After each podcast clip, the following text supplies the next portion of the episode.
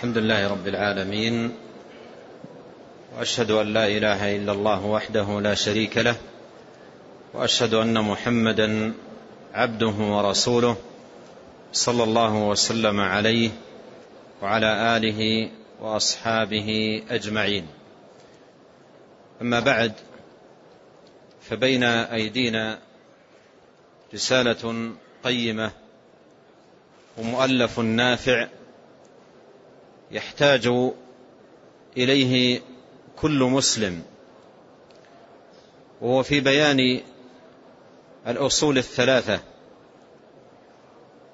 التي هي معرفة الله ومعرفة رسوله صلى الله عليه وسلم ومعرفة دين الله دين الإسلام بالأدلة.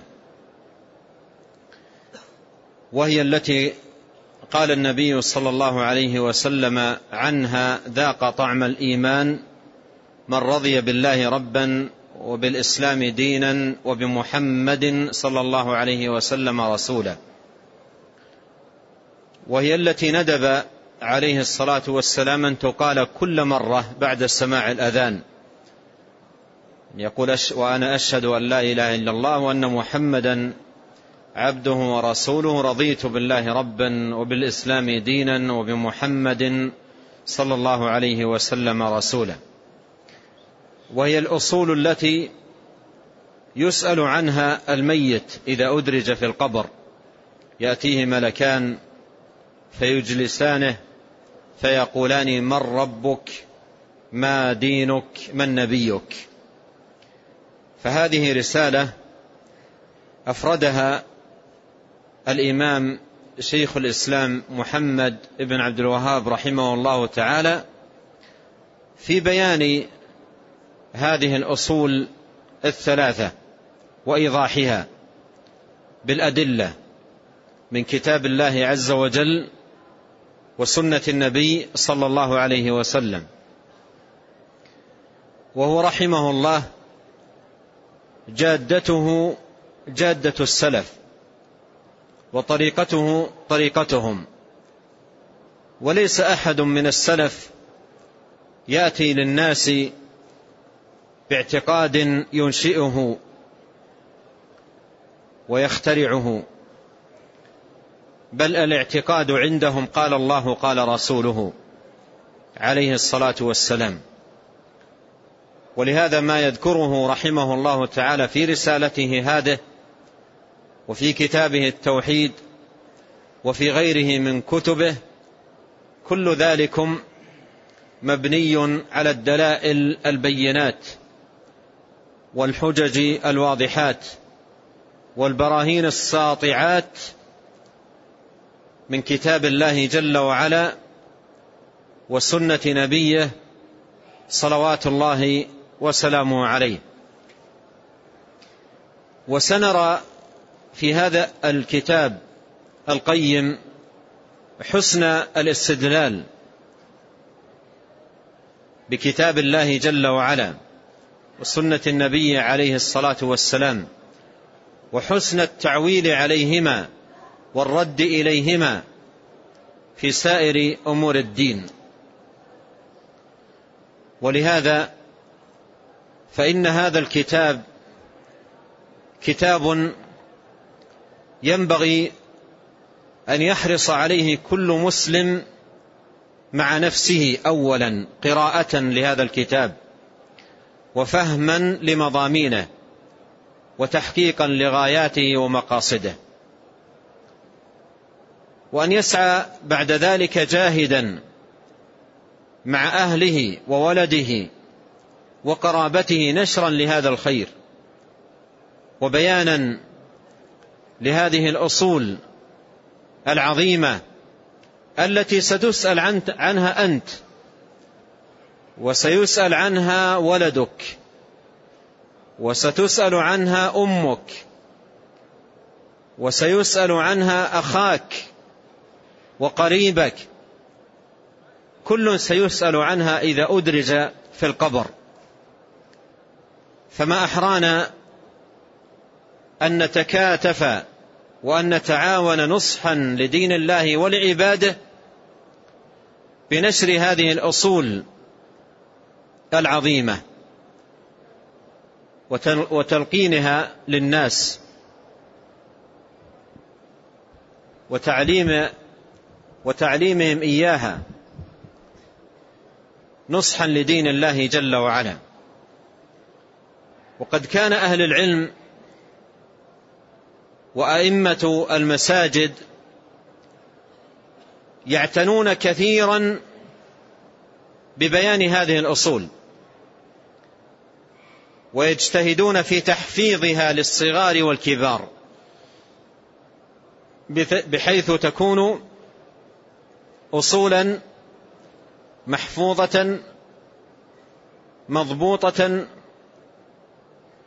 مفهومة لدى الناس. وأن يكونوا كذلك محققين لها. وقد قال الشيخ عبد العزيز بن باز رحمه الله تعالى قال كان رحمه الله يعني شيخ الإسلام يلقن الطلبة والعامة هذه الأصول ليدرسوها ويحفظوها ولتستقر في قلوبهم لكونها قاعدة في العقيدة. لكونها قاعدة في العقيدة. فهذه الأصول الثلاثة هي في الحقيقة قاعدة الإيمان. وأساس الملة وركيزة الدين التي عليها يبنى. وهي أساس الفلاح والسعادة في الدنيا والآخرة. فلا, فلا تنال سعادة فلا تنال سعادة. ولا تكون نجاة إلا بتحقيق هذه الأصول العظيمة. وقد كان الإمام رحمه الله ناصحا للناس نصحا عظيما. بإفراده هذه الأصول الثلاثة بالبيان والإيضاح وجمع الدلائل عليها من كتاب الله وسنة نبيه صلى الله عليه وسلم لتكون سهلة التناول قريبة المأخذ واضحة مقررة بأدلتها وحججها من كتاب الله وسنة نبيه صلوات الله وسلامه عليه. فهذا كله من نصح هذا الإمام رحمه الله لعباد الله.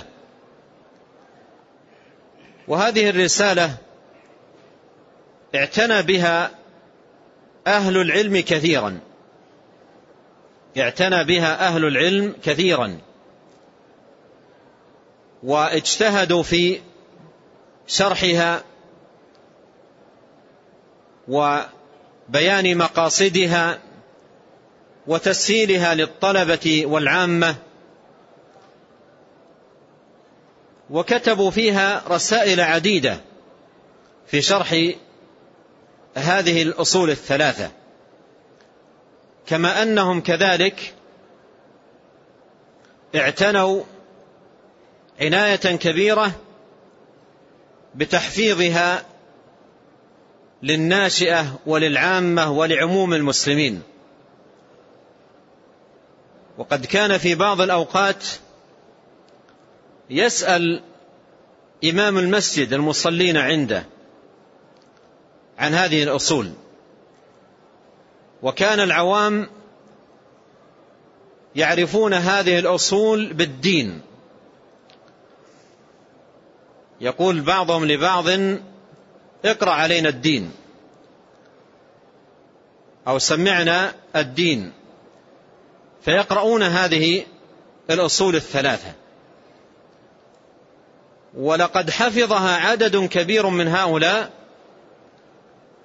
في صغره لقنت له وهو صغير. وكانت معه ثابتة في الكبر وفي هرمه وشيخوخته. حتى إن بعض العوام نقل أن خرفه كان في كبره في الأصول. يخرف ويتكلم فلا يأتي على لسانه إلا هذه الأصول الثلاثة. وكان بعضهم أيضا في شهوره الأخيرة ولحظاته الأخيرة تأتي على لسانه وهو قد حفظها صبيا يافعا. وهو قد حفظها صبيا يافعا. وأذكر من ذلك على سبيل المثال أن جدي رحمه الله تعالى الشيخ حمد وقد توفي عن عمر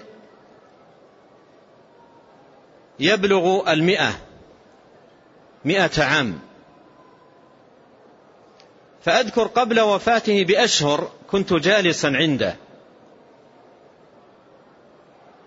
فقال لي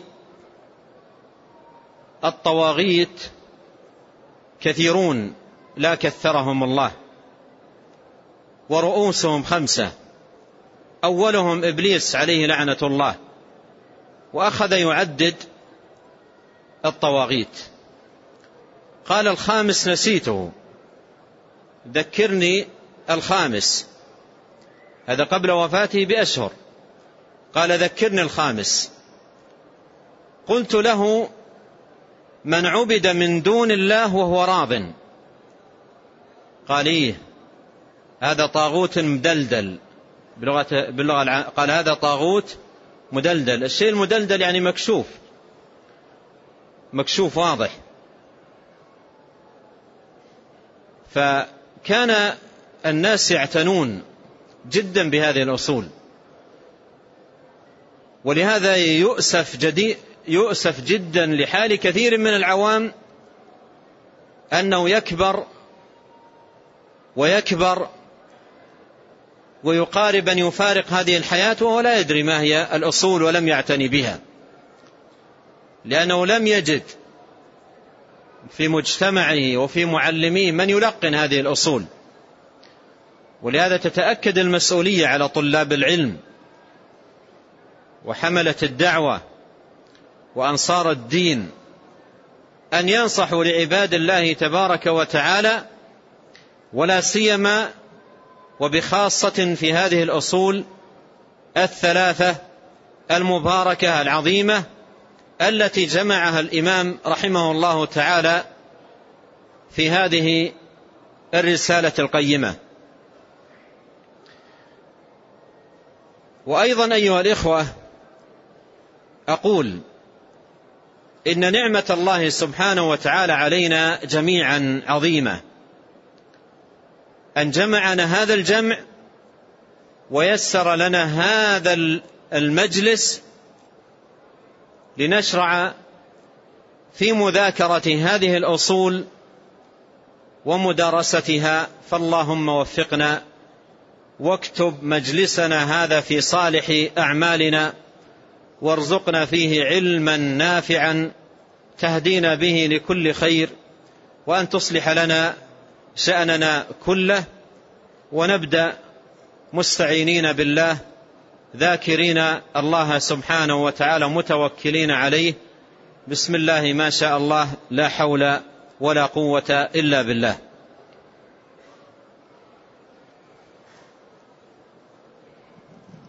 الحمد لله رب العالمين والصلاة والسلام على أشرف الأنبياء والمرسلين نبينا محمد عليه أفضل الصلاة وأتم التسليم. قال الإمام الأواب شيخ الإسلام محمد بن عبد الوهاب رحمه الله تعالى وقدس روحه وغفر له وللشارح والسامعين. قال في كتابه الأصول الثلاثة بسم الله الرحمن الرحيم. اعلم رحمك الله. أنه يجب علينا تعلم أربع مسائل. الأولى العلم وهو معرفة الله ومعرفة نبيه ومعرفة دين الإسلام بالأدلة. الثانية العمل به الثالثة الدعوة إليه الرابعة الصبر على الأذى فيه والدليل قوله تعالى والعصر إن الإنسان لفي خسر إلا الذين آمنوا وعملوا الصالحات وتواصوا بالحق وتواصوا بالصبر. قال الشافعي رحمه الله تعالى لو ما أنزل الله حجة على خلقه إلا هذه السورة لكفتهم. وقال البخاري رحمه الله باب العلم قبل القول والعمل. والدليل قوله تعالى فاعلم أنه لا إله إلا الله واستغفر لذنبك. فبدأ بالعلم قبل القول والعمل. بدأ المصنف رحمه الله تعالى بسم الله الرحمن الرحيم. وهذه الكلمة كلمة استعانة بالله عز وجل وطلب عون منه جل وعلا. يشرع للمسلم أن يأتي بها في بدء أعماله إن كان اكلا أو شربا أو دخولا أو كتابة أو قراءة أو نحو ذلك. وذلك تيمنا بذكر اسم الله جل وعلا وطلبا لمده وعونه وتوفيقه. وهو رحمه الله في صنيعه هذا مؤتس بكتاب الله جل وعلا حيث بدأ بالبسملة وبدأت سوره بالبسملة وتأسيا بالنبي عليه الصلاة والسلام في مكاتباته ورسائله. يبدأ ذلك بالبسملة. وهي كما قدمت كلمة استعانة. والجار والمجرور في قوله بسم الله متعلق بفعل محذوف مقدر تقديره أكتب. ويحسن أن يكون تقديره متاخرا أن يكون تقديره متاخرا ليكون بذلك مفيدا الحصر. أي به لا بأحد سواه جل وعلا. لأن تقديم المعمول على العامل يفيد الحصر. وتقدير ذلك بسم الله أكتب. بسم الله اكتب. أي باسمه وحده جل وعلا. باسمه وحده. والباء في بسم الله باء الاستعانة. أي أي أكتب مستمدا عوني فيما أكتبه من الله تبارك وتعالى. وأنا في ذلك متيمن بذكر اسمه جل وعز. والله هذا اسم لله جل وعلا لا يطلق إلا عليه وهو دال على ألوهيته وجلاله وكماله وعظمته وأنه تبارك وتعالى مستحق للعبادة دون سواه. كما جاء عن ابن عباس رضي الله عنهما قال الله ذو الألوهية والعبودية على خلقه أجمعين. فأشار رحمه فأشار رضي الله عنه في بيانه لمعنى هذا الاسم إلى جانبين يدل عليهما. الأول ألوهية الله وهي كماله وجلاله وكبرياؤه وعظمته واتصافه بصفات الكمال ونعوت الجلال وأنه سبحانه له الأسماء الحسنى. والجانب الآخر العبودية التي هي فعل العبد وهي من مقتضيات إيمان العبد بألوهية الله بأن يذل ويخضع له وينكسر لجنابه سبحانه وأن يفرده وحده بالذل وأن يخلص الدين له وأن لا يجعل معه شريكا في العبادة. والرحمن الرحيم بسم الله الرحمن الرحيم هذان اسمان دالان على ثبوت الرحمة صفة لله وأن رحمته سبحانه وتعالى واسعة وأنها كذلك واصلة لعباده. فالإسمان يدلان على ثبوت الرحمة صفة لله. فالإسمان يدلان على ثبوت الرحمة صفة لله جل وعلا. الرحمن يدل على سعة الرحمة لأن هذا الوزن فعلان يدل على السعة فهو يدل على سعة رحمة الله. ورحمتي وسعت كل شيء. ربنا وسعت كل شيء رحمة وعلما فهو يدل على سعة الرحمة. والرحيم يدل أن هذه الرحمة رحمة واصلة للعباد واصلة للعباد. وكان بالمؤمنين رحيما ولم يأتي وكان بالمؤمنين رحمانا.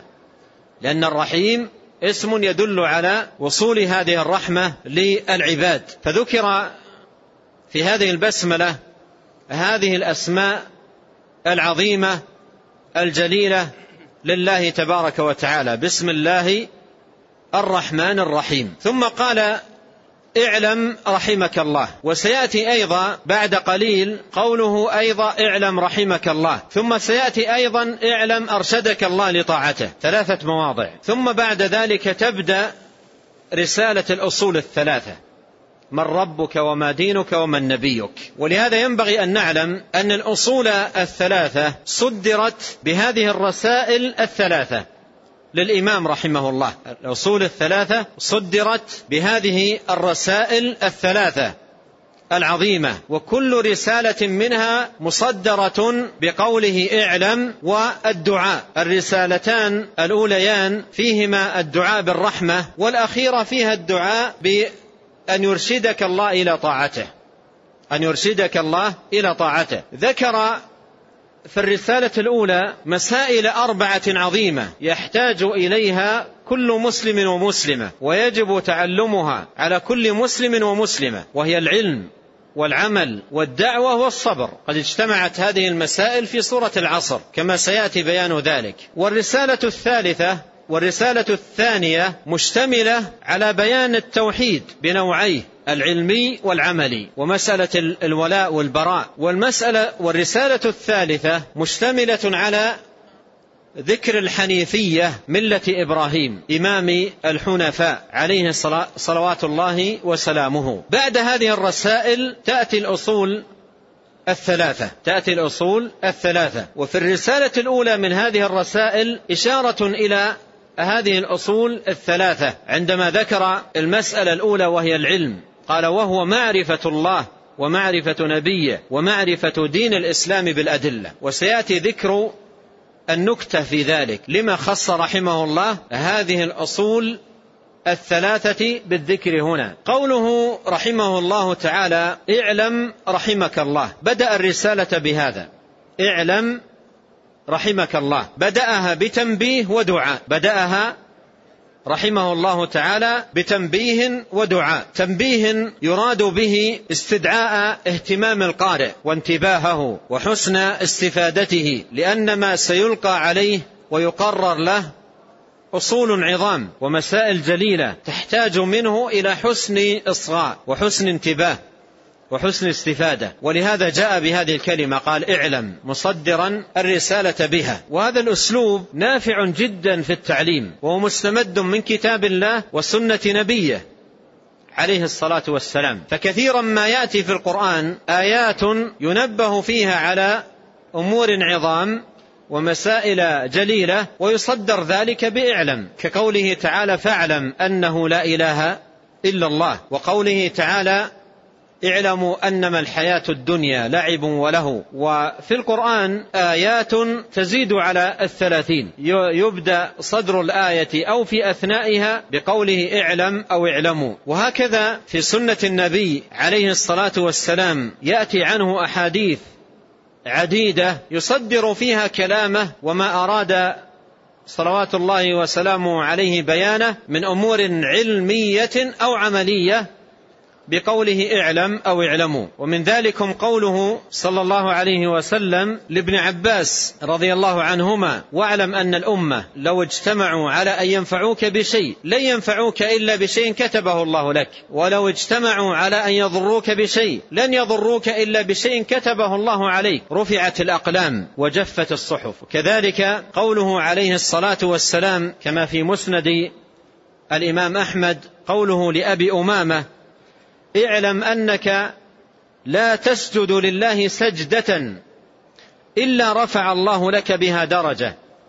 وحط عنك خطيئة. والأحاديث عنه في هذا كثيرة. وأيضا هو أسلوب دارج في تقريرات أهل العلم وفي مؤلفاتهم. وقوله رحمه الله رحمك الله فيه جمع بين التنبيه بين التنبيه والدعاء. وهذه من علامات النصح. من علامات النصح. أن يبين الناصح للمنصوح الخير وأن يرشده إليه برفق وحسن بيان. وتمام إيضاح وأن يدعو له في الوقت نفسه بالخير. فعلامة النصح الدلالة إلى الخير والدعاء بالخير. الدلالة إلى الخير والدعاء بالخير. يدل إلى الخير ويدعو من من يدله إلى الخير أن يوفق له وأن يسدد وأن يعان. قال اعلم رحمك الله. الدعاء بالرحمة تارة يأتي مضموما إليه الدعاء بالمغفرة وتارة يأتي مفردا كما هو عند المصنف رحمه الله. فإذا ضم إليه الدعاء بالمغفرة فإن الدعاء بالمغفرة يتناول ما سلف من الأزمان وما مضى من الأوقات. والمعنى أي غفر الله لك ما سلف منك من خطأ أو زلل أو تقصير أو ذنب. والرحمة التوفيق فيما سيأتي بالحفظ والإعانة على الطاعة والوقاية من الزلل فتكون المغفرة متناولة الماضي والرحمة متناولة الآتي من الأزمان. وإذا أفرد أحدهما بالذكر تناول الآخر. فقوله هنا رحمك الله يتناول رحمك بأن غفر لك ذنوبك وستر لك عيوبك وأقالك عثرتك وأيضا يتناول وفقك وسددك وأعانك فيما تستقبل من أيام حياتك. بالتوفيق للهداية والإعانة للخير. قال أنه يجب علينا تعلم أربع مسائل. يجب علينا أي نحن معاشر المكلفين. ذكورا وإناثا. صغارا وكبارا. يجب علينا أي وجوبا عينيا. فما سيذكره رحمه الله هو من الواجب العيني على كل مكلف. أي يلزم كل مكلف أن يتعلمه. ذكرا كان أو أنثى صغيرا أو كان كبيرا الكل يلزمهم تعلم هذه المسائل.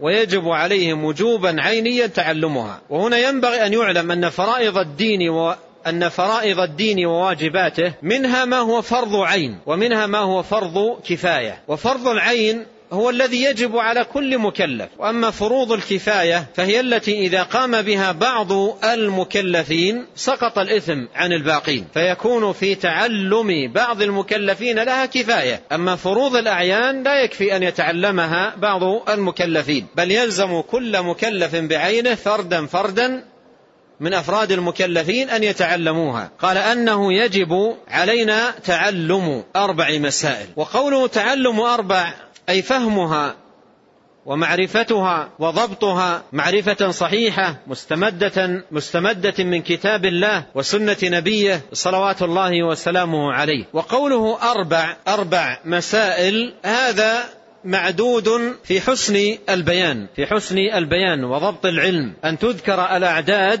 قبل ذكر المعدود ليكون ذلك أضبط لطالب العلم. وهذا يأتي كثيرا في أحاديث النبي عليه الصلاة والسلام. ثلاث من كن فيه. آية المنافق ثلاث. أربع من كن فيه كان منافقا خالصا. اضمنوا لي ستا من أنفسكم. أضمن لكم الجنة. وهكذا. حديث كثيرة يذكر عليه الصلاة والسلام في صدرها العدد. ثم بعد ذلك يذكر المعدود وهذا أضبط لطالب العلم. لأنه إذا فاته شيء من هذه أو نسي يذكر. أنه بقي عليه واحد. لأنه يعرف أن أربعة. فهذا أضبط في العلم. وأمكن في الفائدة. وقوله مسائل قوله رحمه الله مسائل الدين مسائل ودلائل والمسائل هي الأحكام والشرائع والأوامر والنواهي المستفادة من دلائل كتاب الله وسنة نبيه صلوات الله وسلامه عليه. والدين مسائل ودلائل مسائل مستمد مستمدة من الدلائل من كتاب الله وسنة نبيه صلوات الله وسلامه عليه والدلائل هي المصدر والمنبع لهذه المسائل. قال الأولى العلم الأولى العلم والمراد بالعلم معرفة الحق والهدى معرفة الحق والهدى. وهو إذا أطلق في نصوص الكتاب والسنة ومدح أهله وأثني عليهم فالمراد به العلم المستمد من كتاب الله وسنة نبيه عليه الصلاة والسلام وهو علم الشريعة علم الشريعة المستمد من كتاب الله وسنة نبيه عليه الصلاة والسلام. فالآيات التي فيها مدح العلم ومدح العلماء والأحاديث التي فيها مدح العلم ومدح العلماء المراد بها علم الشريعة. قال الله قال رسوله صلى الله عليه وسلم وعلم الشريعة كما سبق ينقسم إلى قسمين فرض عين وفرض كفاية. هناك من علوم الشريعة شيء كثير لا يلزم كل فرد من المكلفين أن يتعلمه.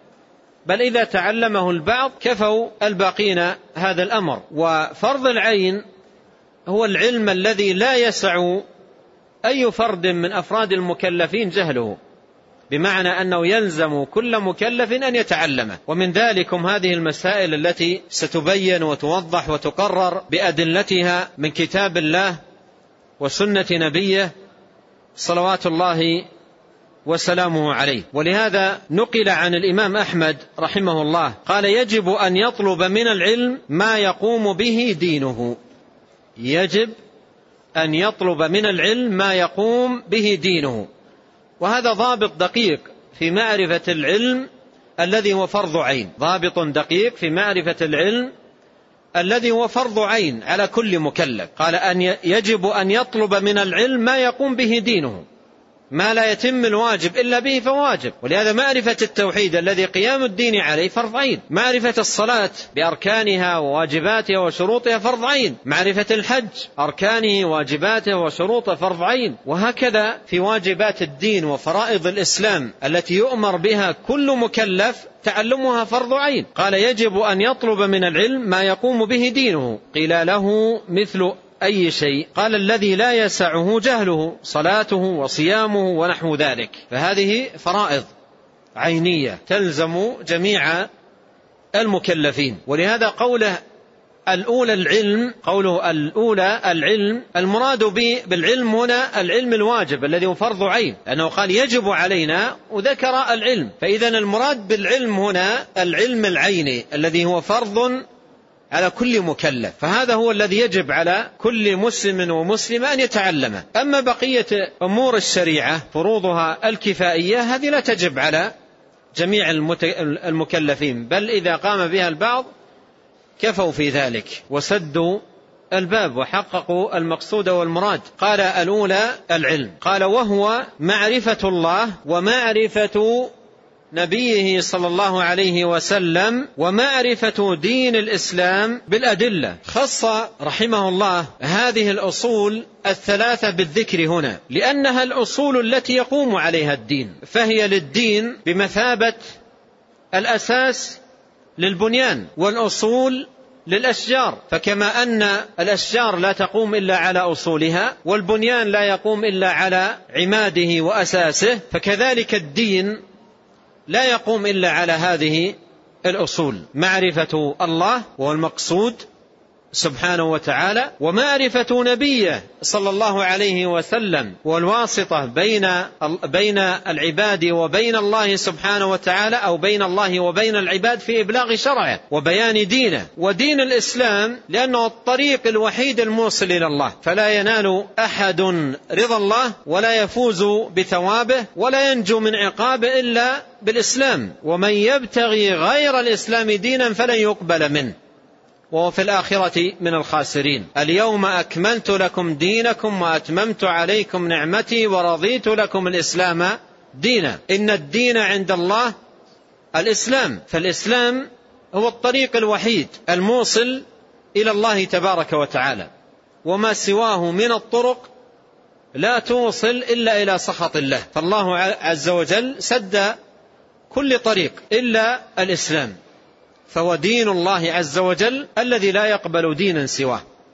وأن هذا صراطي مستقيما فاتبعوه ولا تتبعوا السبل فتفرق بكم عن سبيله. ولهذا جاء في المسند أن النبي صلى الله عليه وسلم قال إن الله ضرب مثلا صراطا مستقيما وعلى جنبتي الصراط سوران وفي السورين أبواب مفتحة وعلى الأبواب المفتحة ستور مرخاة ومناد ينادي من أول الصراط يا عباد الله ادخلوا الصراط ولا تعوجوا. ومناد ينادي من جوف الصراط يا عبد الله لا تفتح الباب فإنك إن فتحته تلجه. ثم قال عليه الصلاة والسلام أما الصراط فهو الإسلام وأما السوران فهما حدود الله وأما الأبواب المفتحة التي عليها ستور مرخاة فمحارم الله وأما الداعي الذي يدعو من أول الصراط فهو كتاب الله وأما وأما الداعي الذي يدعو من جوف الصراط فهو واعظ الله في قلب كل مسلم. فالإسلام هو الصراط الوحيد والجادة المستقيمة التي توصل إلى رضوان الله تبارك وتعالى والجنة. وفي الدعاء الذي هو واجب على كل مسلم أن يكرره في يومه سبع عشرة في يومه وليلته سبع عشرة مرة اهدنا الصراط المستقيم أي صراط الإسلام دين الله الذي رضيه سبحانه وتعالى لعباده ولا يقبل منهم دينا سواه. فالإسلام هو دين الله. قال بالأدلة قال بالأدلة. قول بالأدلة يرجع إلى الثلاث. أن تعرف الله وأن تعرف النبي عليه الصلاة والسلام وأن تعرف الإسلام. فأن تكون بأن تكون هذه المعرفة مبنية على الدليل. والدليل قال الله قال رسوله صلى الله عليه وسلم. العلم قال الله قال رسوله صلى الله عليه وسلم. لا أن تكون هذه المعرفة مبنية على الهوى أو على الرأي أو على الذوق أو على المنامات. أو على التجارب أو على القصص أو غير ذلك مما جعل لدى كثير من الناس مصدرا للاستدلال. فمعرفة هذه لا بد أن تكون بالأدلة أي المستمدة من كتاب الله وسنة نبيه صلى الله عليه وسلم. ومن لم يعتصم بالكتاب والسنة ضل ومن رام الوصول من غير طريقه ما زل. كما قيل كيف يرام الوصول؟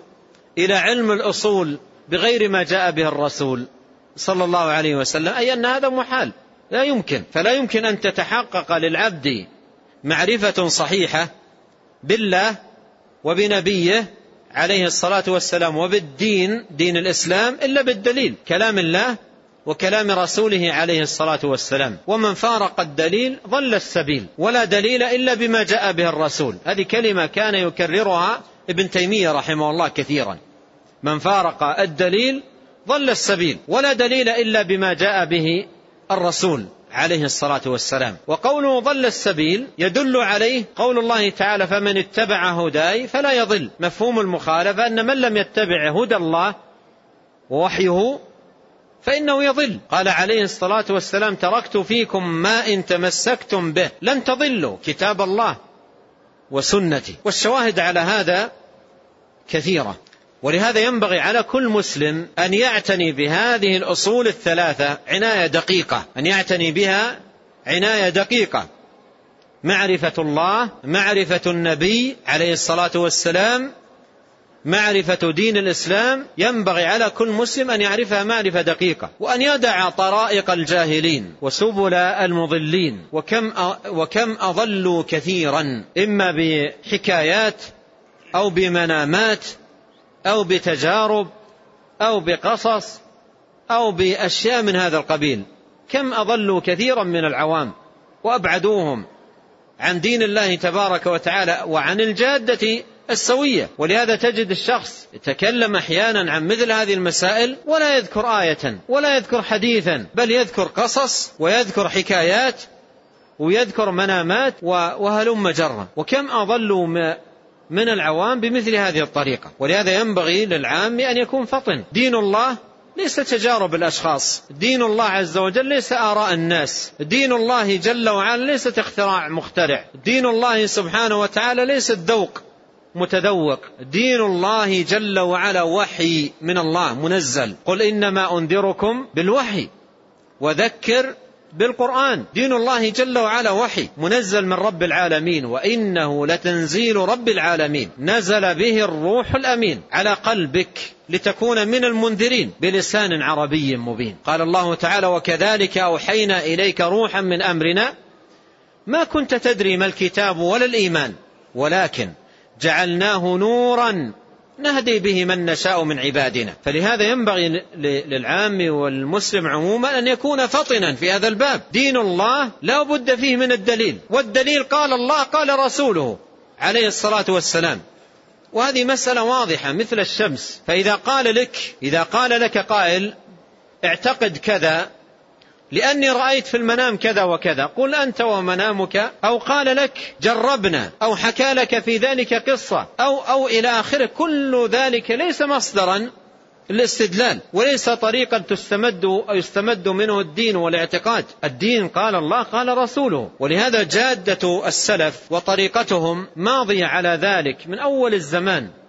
إلى زماننا هذا إلى أن يرث الله الأرض. وهذه طريقة أهل الحق والهدى. لا يأتي أحد منهم بعقيدة ينشئها من نفسه أو يخترعها أو يخترع أو يخترعها أو يخترعها. له أشياخه بل دين الله يستمد من كتاب الله وسنة نبيه عليه الصلاة والسلام. ولهذا ابن تيمية رحمه الله تعالى قال في هذا المقام كلمة عظيمة.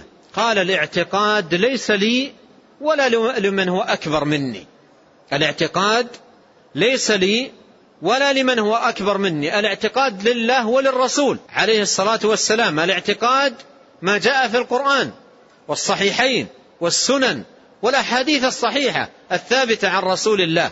صلى الله عليه وسلم. ولهذا يلزم كل أحد يقرر عقيدة أن يبنيها على الدليل. يقول نعتقد كذا لقول الله تعالى كذا ونعتقد كذا لقول رسول الله صلى الله عليه وسلم كذا. وهذه جادة أهل العلم. أما المصادر التي جعلت للاستدلال فهذه مصادر عند أهل الأهواء. وانتبه لقول الله سبحانه وتعالى في مقام التحذير من الشرك. أفرأيتم اللات والعزى ومناة الثالثة الأخرى؟ ألكم الذكر الذكر وله الأنثى تلك إذا قسمة ضيزى إن هي إلا أسماء سميتموها أنتم وآباؤكم ما أنزل الله بها من سلطان إن يتبعون إلا الظن وما تهوى الأنفس. ولقد جاءهم من ربهم الهدى. إن يتبعون إلا الظن وما تهوى الأنفس. وهذه طريقة كل مبطل وكل صاحب ضلال. فهو في ضلاله إما أن يكون متبعا ظنونا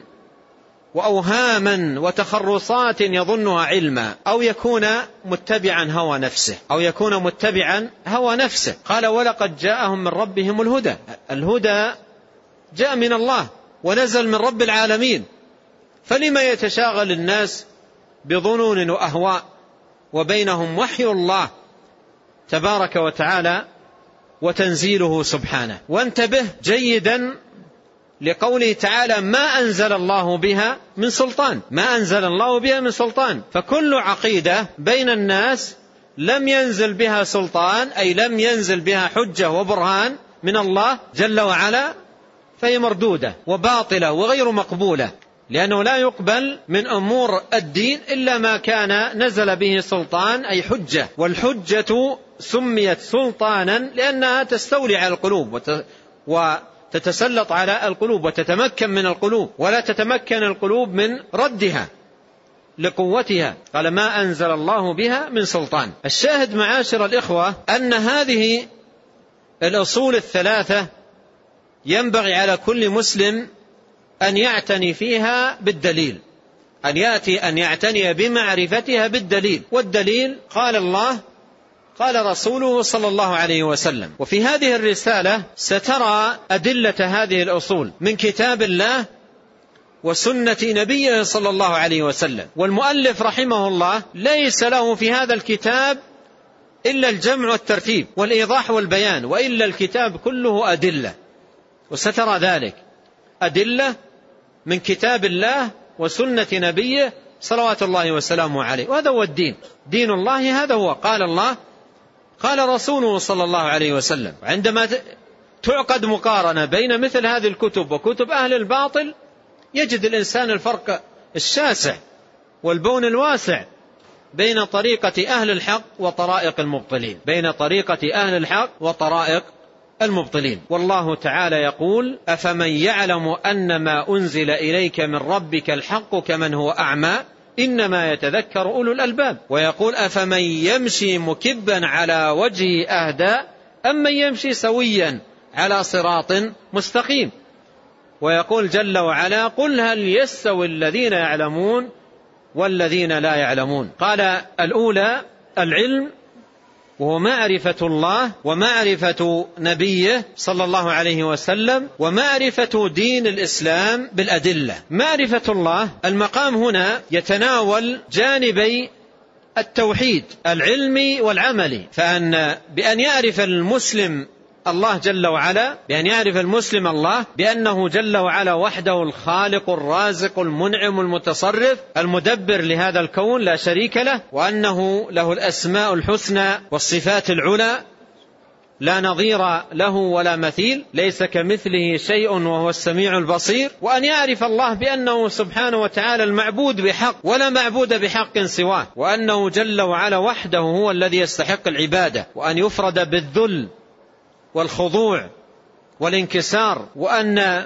لا يجعل معه شريك في شيء من خصائصه أو حقوقه جل وعلا على عباده. وسيأتي لهذا تفصيل وبيان عند المصنف رحمه الله تعالى. ومعرفة النبي صلى الله عليه وسلم بأنه مرسل من الله جل وعلا بالهدى والحق بشيرا ونذيرا. وداعيا إلى الله بإذنه وسراجا منيرا وأنه بلغ البلاغ المبين ونصح الأمة وجاهد في الله حق جهاده حتى أتاه اليقين وما ترك خيرا إلا دل الأمة عليه ولا شرا إلا حذرها منه ولم يمت إلا بعد أن أنزل الله عز وجل في ذلك تنصيصا وتبيينا قوله سبحانه اليوم أكملت لكم دينكم وأتممت عليكم نعمتي ورضيت لكم الإسلام دينا. ومعرفة النبي عليه الصلاة والسلام تكون بمعرفته بتكميله مقام العبودية وتتميمه دين الله عز وجل وأنه صلوات الله وسلامه عليه على خلق عظيم أي دين كامل وأنه رسول الله وخاتم النبيين وأنه بلغ البلاغ المبين صلوات الله وسلامه عليه. وأن الدين هو ما جاء عنه. وأن يطاع عليه الصلاة والسلام فيما أمر. وأن ينتهى عما نهى عنه وزجر.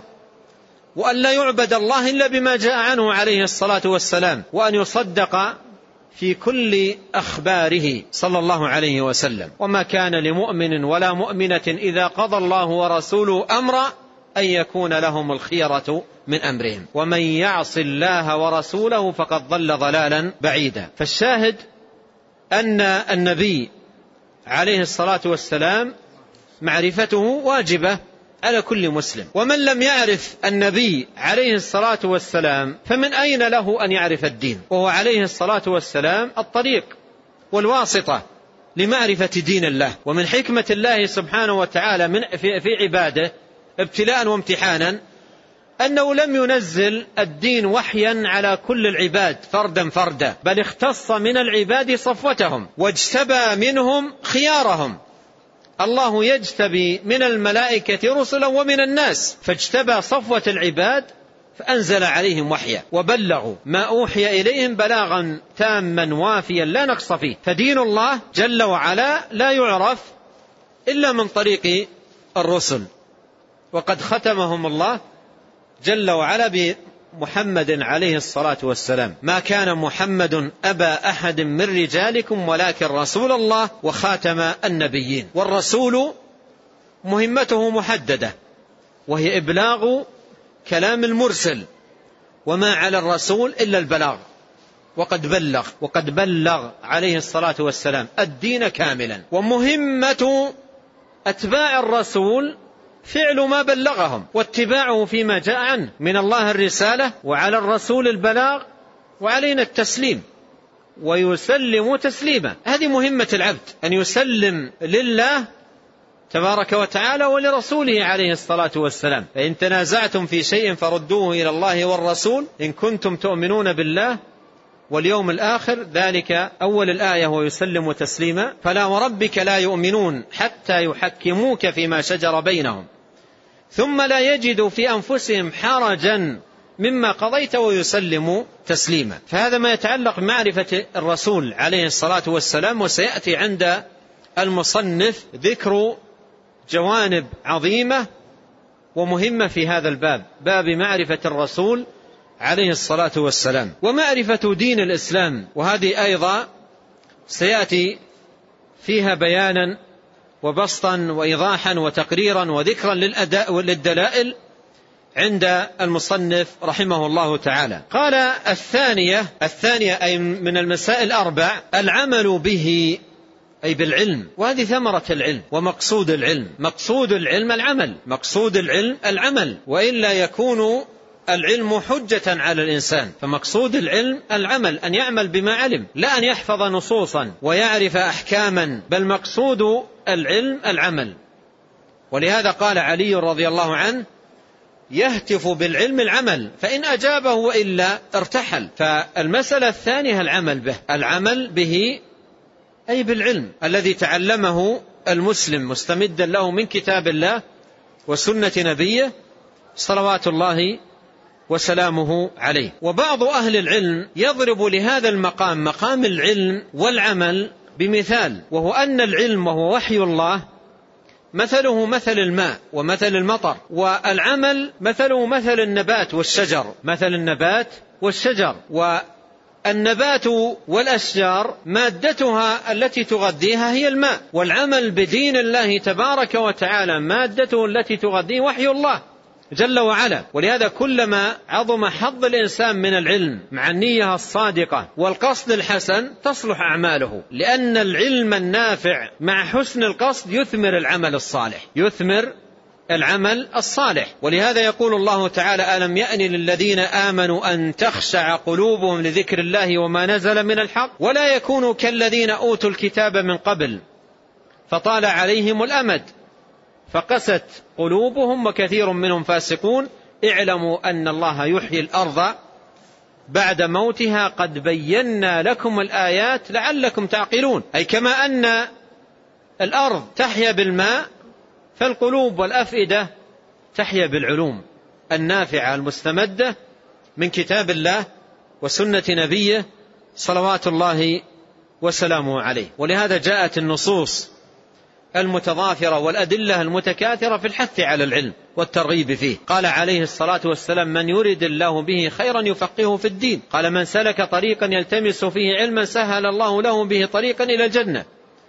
وذلك لأن العلم يثمر العمل والعمل يثمر دخول الجنة. ادخلوا الجنة بما كنتم تعملون. قال الثانية العمل به الثالثة الدعوة إليه. الأولى والثانية المسألتان الأولى والثانية تتعلق بالإنسان خاصته أن يتعلم ويعمل فيصلح هو في نفسه بالهدى الذي هو العلم والعمل الذي هو دين الحق.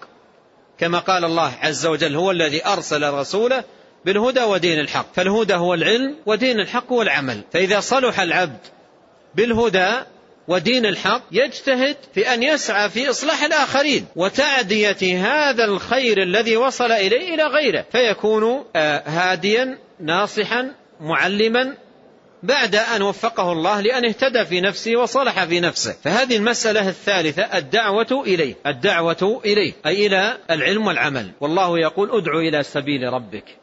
ويقول ومن أحسن قولا ممن دعا إلى الله. ويقول قل هذه سبيلي أدعو إلى الله. فيعلم الإنسان الخير الذي تعلمه وعرفه وفهمه يعلمه الآخرين لينتشر دين دين الله عز وجل بين الناس. قال الدعوة إليه. أي إلى دين الله جل وعلا. ولاحظ هنا ذكره للدعوة بعد العلم والعمل بعد العلم والعمل. وهذا استفاد من أن الدعوة لا تكون إلا بذلك. أما من لا علم عنده كيف يدعو؟ وفاقد الشيء لا يعطيه. ومن لا يعمل كيف يدعو إلى شيء لا يعمله هو؟ بل ينبغي أن يصلح نفسه أن يصلح نفسه. ثم يعدي هذا الخير إلى الغير. قال الرابعة الصبر على الأذى فيه. الصبر على الأذى فيه أي الأذى في هذا الطريق طريق الدعوة إلى الله تبارك وتعالى. ومن يدعو إلى الله جل وعلا قد لا يسلم. لم يسلم الأنبياء ولم يسلم خاتم الأنبياء عليهم وعليه صلوات الله وسلامه ولم يسلم الصحابة والعلماء والأئمة لم يسلموا من الأذى. ولهذا يقال طريق الدعوة ليس مفروشا بالورود والزهور بل يتعرض الإنسان من الأذى لأن الداعي إلى الله سبحانه وتعالى لا يتعامل مع صنف واحد من الناس بل يتعامل مع أصناف الناس فهذا الخلوق وهذا البذيء وهذا السيء وهذا الغليظ وهذا إلى آخره. يتعامل مع أصناف الناس ولهذا لا بد أن يتحلى بالصبر لا بد أن يتحلى بالصبر أي على الأذى وأيضا بالصبر على الدعوة. قد يدعو شخصا أو أشخاصا مرة أو مرتين أو أكثر أو أقل فلا يحصل فائدة. أو لا يحصل استجابة فيصبر.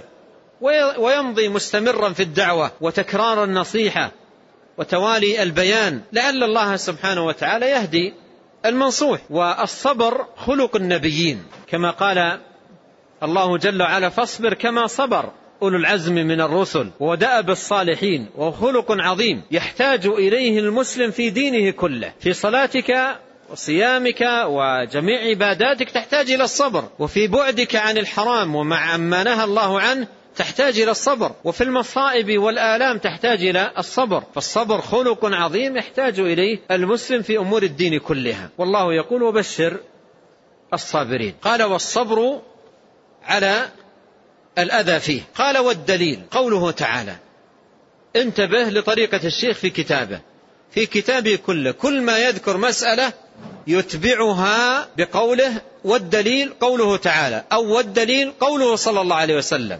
لا ترى في الكتاب كله غير ذلك. أما كتب أهل الباطل فالطريقة مختلفة عن هذه تماما. إذا قال الدليل أو إذا استدل تجد يذكر أمورا أخرى غير القرآن والحديث. يذكر أمورا أخرى غير القرآن والحديث إما أن يحكي تجربة أو يحكي مناما أو يتحدث عن ذوقه هو أو ذوق أحد مشائخه أو أو إلى غير ذلك. مما هو كثير في كتب أهل الباطل. والأمثلة والشواهد على ذلك كثيرة في كتب المضلين. قد قال عليه الصلاة والسلام إن أخوف ما أخاف على أمة الأئمة المضلين. كان يخاف على أمته عليه الصلاة والسلام منهم خوفا عظيما لشدة خطورتهم وضررهم على الناس ولعظم صدهم عن دين الله تبارك وتعالى. قال والدليل قوله تعالى والدليل قوله تعالى بسم الله الرحمن الرحيم والعصر إن الإنسان لفي خسر إلا الذين آمنوا وعملوا الصالحات وتواصوا بالحق وتواصوا بالصبر. ثم نقل كلمة عظيمة عن الإمام الشافعي رحمه الله تعالى في بيان مكانة هذه السورة وعظيم شأنها. ونقف إلى هذا الحد آه، ويكون الكلام غدا بإذن الله تبارك وتعالى عن هذه السورة العظيمة وعن مضامينها الجليلة. ونسأل الله الكريم رب العرش العظيم أن ينفعنا جميعا بما علمنا وأن يمن علينا بالعلم النافع والعمل الصالح وأن يهدينا إليه صراطا مستقيما وأن يصلح لنا ديننا الذي هو عصمة أمرنا وأن يصلح لنا دنيانا التي فيها معاشنا وأن يصلح لنا آخرتنا التي فيها معادنا وأن يجعل الحياة زيادة لنا في كل خير. والموت راحة لنا من كل شر وأن يغفر لنا ولوالدينا ولمشائخنا وللمسلمين والمسلمات والمؤمنين والمؤمنات الأحياء منهم والأموات. إنه تبارك وتعالى غفور رحيم والله تعالى أعلم وصلى الله وسلم على عبد الله ورسوله نبينا محمد وآله وصحبه أجمعين.